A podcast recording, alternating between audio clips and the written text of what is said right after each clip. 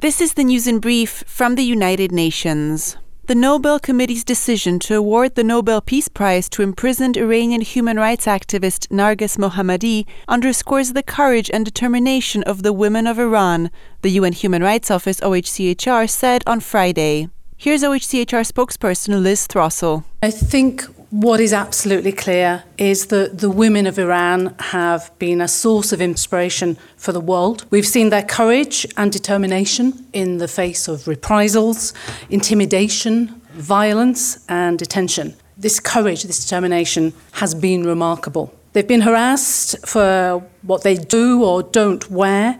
There are increasingly stringent legal, social, and economic measures against them. Ms. Mohammadi is currently serving a 16 year sentence in Tehran's Evin prison. She has worked for many years as a journalist and is also an author and vice director of the Tehran based civil society organization Defenders of Human Rights Center, DHRC. In May, she was awarded a prize that celebrates press freedom by the UN Educational, Social and Cultural Organization, UNESCO, along with two other imprisoned Iranian women journalists, in the context of the wave of protests surrounding the death of Mahsa Amini in police custody in September 2022. In Ukraine, the appalling scenes from the village of Hroza in the Kharkiv region, where a cafe was struck by a missile on Thursday, underscore the terrible price civilians are paying 20 months after Russia's invasion. That's the message from the UN Human Rights Office OHCHR, which said on Friday that staff on the ground have been working to establish the names of the 52 people killed in one of the deadliest strikes since the start of Russia's full scale invasion of Ukraine.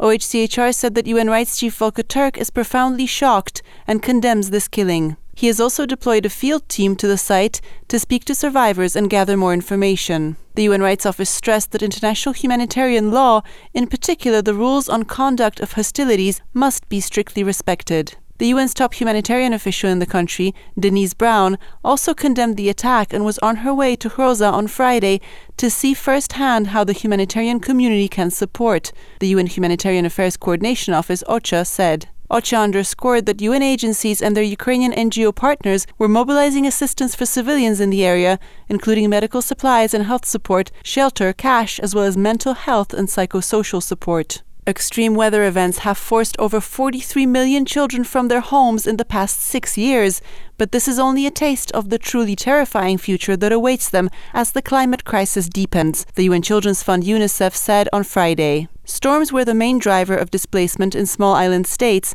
such as Dominica and Vanuatu, while in South Sudan, 12% of the entire child population has been displaced by floods. Here's UNICEF's global lead on migration and displacement, Verena Knaus, briefing journalists in Geneva. Not every child is equally vulnerable. A large part of whether a child survives a disaster or how they experience their displacement depends on early warning systems, evacuations, and support systems in the communities where they live. In high risk countries with very vulnerable child populations, uh, this is where we need to really, really step up and invest in risk mitigation, adaptation, and preparedness efforts. Ms. Knaus warned that with every additional degree of warming, the global risk of displacement by flooding could rise by 50%, according to the Intergovernmental Panel on Climate Change, IPCC. She also deplored the fact that the displacement of children is barely on the radar of the leaders due to meet next month at the COP28 climate conference in Dubai. Finally, have you heard of voluntourism? You may know already that it involves people who volunteer for a good cause while they're on holiday, which sounds harmless enough, but the reality can involve the exploitation or sexual abuse of children, which is why a top UN appointed rights expert wants more checks and controls to protect youngsters. Mama Fatima Singhateh, the UN Special Rapporteur on the sale and exploitation of children, told the UN General Assembly that while voluntourism has been on the rise in the post COVID recovery, the sector remains largely unregulated and a source of risk for children. In her latest report, Ms. Singhateh urged countries to put in place measures that prohibit unskilled and untrained volunteers from working in childcare institutions such as orphanages to ensure that the travel and tourism industry complies with business and child rights obligations and to implement the do no harm principle in all policy making and actions. Dominika Tomaszewska Mortimer, UN News.